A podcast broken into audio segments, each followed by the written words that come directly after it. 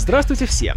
Я Киномен, и я посмотрел первый сезон сериала «Подземка» от канала WGN America за авторством Миши Грин и Джо Покаскова. Сериал, который повествует о временах незадолго до гражданской войны в Америке, а именно в конце 50-х 19 э, века. И рассказывает он о группе рабов э, с одной из плантаций в Джорджии, которые затеяли побег на север. И в этом им э, предположительно помогает так называемая подземная железная дорога.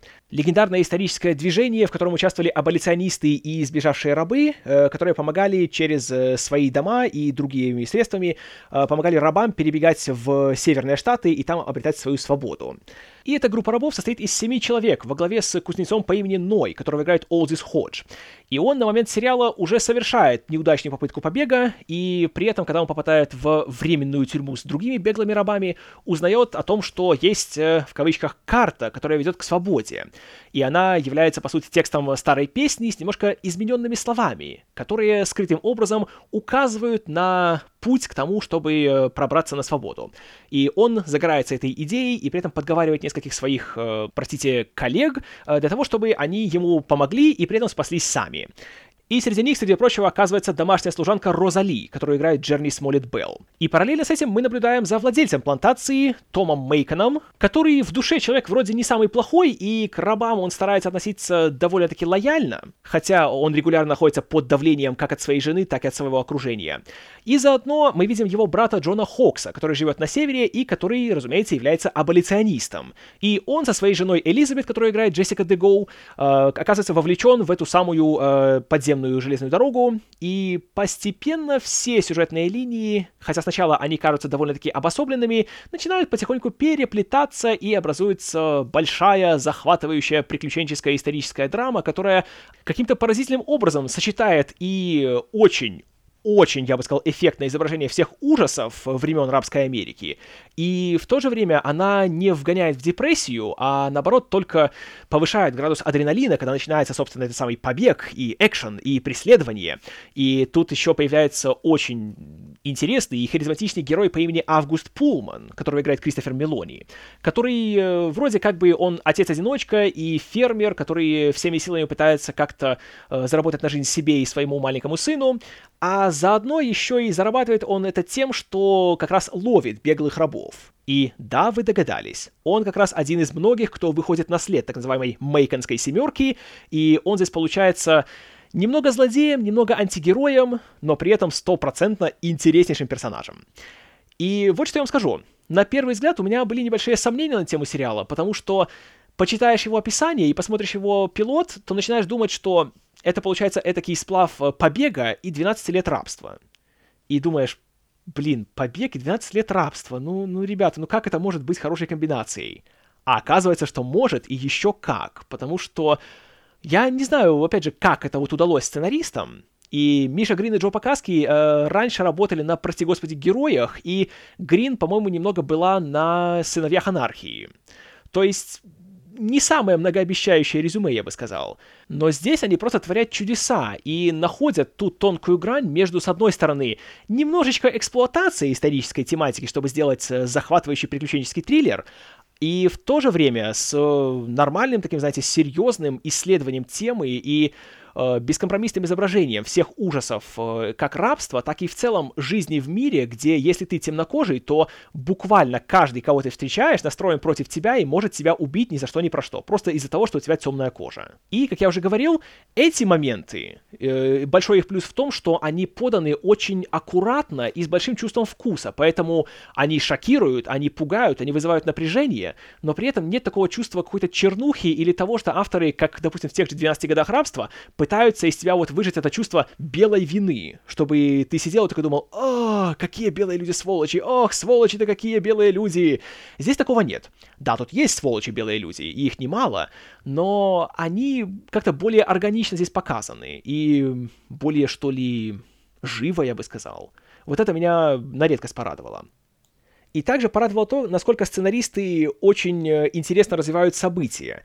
И сначала смотришь и думаешь, что, а, ну понятно, эту историю я видел уже много раз в разных конфигурациях, я представляю, что сейчас произойдет. Вот тут он сейчас набирает себе группу, вот они хитро планируют свой план, вот они получают себе ресурсы, вот им приходится заключать э, всякие шаткие союзы с э, некоторыми сволочами. И по части сволочей тут есть очень-очень хороший Алано Миллер, которого я до этого, если где-то и видел, то не запомнил. И он играет домашнего раба Кейто, который, конечно же, мерзкая сволочь, которая подлизывается к хозяевам. И думаю, что да, да, все понятно, сейчас я вот э, могу даже предугадать, вот в третьей серии будет это, в пятой вот будет это, а вот в конце, наконец-таки, они соберутся и совершат таки свой побег. А потом, знаете, проходит пара серий и понимаешь, что а вот и нет, все будет не так, все по-другому. И тут сериал меня застал врасплох, в хорошем смысле, потому что я думал, что он пойдет по рельсам, а он спрыгнул с этих рельс и побежал в лес. Причем в хорошем смысле. И вот тут у меня пропали все сомнения, и «Подземка» превратилась из хорошего сериала в отличный который смотрится с напряжением от начала до конца, когда сидишь на краю стула, и прочие шаблонные фразы, которые используются в таких случаях. И что еще впечатлило, так это то, что сценарии очень бескомпромиссные и по-хорошему беспощадные. И, ну, само собой, разумеется, что в такой драме не обойдется без жертв, но то, как авторы ключевых порой персонажей выводят из сюжета, знаете, это впечатляет и вызывает немалое уважение. И в отличие от всяких там Игр Престолов и Ходячих Мертвецов, где тебя практически с самого начала приучают к тому, что «ожидай неожиданного! Все могут умереть!» э, к сожалению, такой подход лично для меня имеет как раз обратный эффект, и мне просто становится все равно, потому что все равно зная, что рано или поздно всяких поубивают, и, как правило, без хороших причин, то это как-то меня не цепляет. В подземке же удивительно, что даже если убивали кого-то, кто здесь появлялся серии так на полторы и почти ничего не говорил, брало за душу. И было в этом что-то такое, вот какое-то такое щемящее чувство вызывало это дело. И тут, опять-таки, большое спасибо авторам за то, что они сумели сделать эти моменты, которые и шокируют, но при этом чувствуется, что они введены не только ради шока, и у них есть какое-то нормальное художественное оправдание кроме того, что они хотят выдернуть ковер у тебя из-под ног. А это нынче дорогого стоит. И, разумеется, очень и очень хорош здесь актерский состав. Э, Олдис Ходж, которого до этого я видел разве что в «Огнях ночной пятницы», где он играл э, мерзкого засланного казачка Рэя Вуду Тейтома. И так хорошо играл, что с тех пор я к нему везде отношусь с подозрением и как-то недоверием. Но здесь в главной роли он меня, знаете, покорил и впечатлил не по-детски. И если все у него сложится хорошо, а я надеюсь, то, знаете, может даже его и ждет неплохая карьера в кино. По крайней мере, в этом году он появится в Джеки Ричере 2, что уже весьма и весьма внушает. А, Джерни Смолит Белл, которая также была в «Огнях ночной пятницы», она там играла Джесс в последних сезонах, и там не скажу, что она была моей какой-то любимой героиней, но тоже была весьма хороша, но здесь она раскрылась еще лучше и еще больше, и также показывает, что она талантище. И роль тоже у нее, на первый взгляд, кажется, что о, это роль главной героини, которая вся такая, знаете, домашняя служанка, мечтает о лучшей жизни и думает, что, ой, но она будет такой дохлой и слабачкой, и надо будет ее спасать, и она вся будет такая нерешительная. А потом происходит один поворот, когда забираешь свои слова назад и думаешь, о, вот это да, вот это я понимаю, отлично. И это очень-очень хорошо. Алано Миллер, о котором я уже говорил, тоже э, для меня стал небольшим открытием здесь, потому что он играет, опять-таки, довольно клишированную роль, потому что, да, все эти э, домашние это традиционный такой э, злодейский образ, который есть в рабских драмах, и тут очень легко превратиться в карикатуру. Э, смотри, Джанго освобожденный и Сэмюэл Джексон. Но ему как-то удалось тоже. Чем дальше и чем больше мы о нем узнавали, то тем интереснее и тем живее он становился. И играл, опять-таки, очень и очень хорошо. Надеюсь, что его я увижу еще много где и много раз. Ну и, конечно же, появление таких знакомых личностей, как э, Майкл Ти Уильямсон или Кларк Питерс на втором плане, тоже очень и очень порадовало. Э, что касается белой части актеров, то тут тоже почти все хорошо. Единственный, кто немножечко меня лично подвел, так это Рид Даймонд в роли, собственно, владельца плантации Мейкона. Он неплох, но он просто довольно-таки какой-то невыразительный. Он э, просто еще один э, белый мужик среднего возраста. Вот, собственно, и все.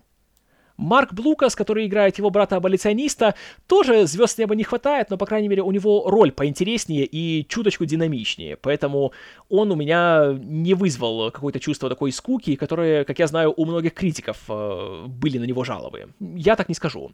Джессика Дего в роли его супруги вообще меня здесь э, поразила и заставила себя запомнить, чего, к сожалению, ей не удалось в «Стреле», где она появлялась э, в, по-моему, первом сезоне, и там как-то она прошла вообще незамеченной. Здесь же вах, просто вот отлично. И, ну, конечно, Кристофер Мелони. Это человек, который, по мне, не умеет играть плохо, и где бы я его не видел, какой бы маленькой ни была его роль, он всегда врезается в память, он всегда впечатляет, и он всегда работает на совесть. Вот так же у него и здесь. Даже несмотря на то, что к концу сезона он становится чуточку менее сложным и от этого менее интересным, все равно настолько он харизматичный, настолько он классно играет, настолько вот с душой он вливается в свой образ, что практически компенсирует все недостатки сценария. И в итоге 10 серий сезона пролетают в миг, захватывают не по-детски, заставляют очень сильно ждать продолжения, которое, к счастью, заказали. И канал WGN наконец-таки получил свой э, хит, по крайней мере в моих глазах, который э, говорит, что это место, за которым следует следить. Потому что раньше у них был бестолковый Салем, в случае с которым я даже до конца пилота не досидел. Потом был довольно неплохой Манхэттен, который, правда, первый сезон очень долго раскачивался, и до второго сезона я до сих пор не добрался, хотя говорят, что он гораздо лучше.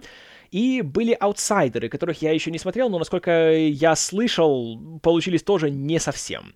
А вот «Подземка» получилась, на мой взгляд, стопроцентным успехом, и надеюсь, что это не исключение, а это вестник того, что у них будет в будущем.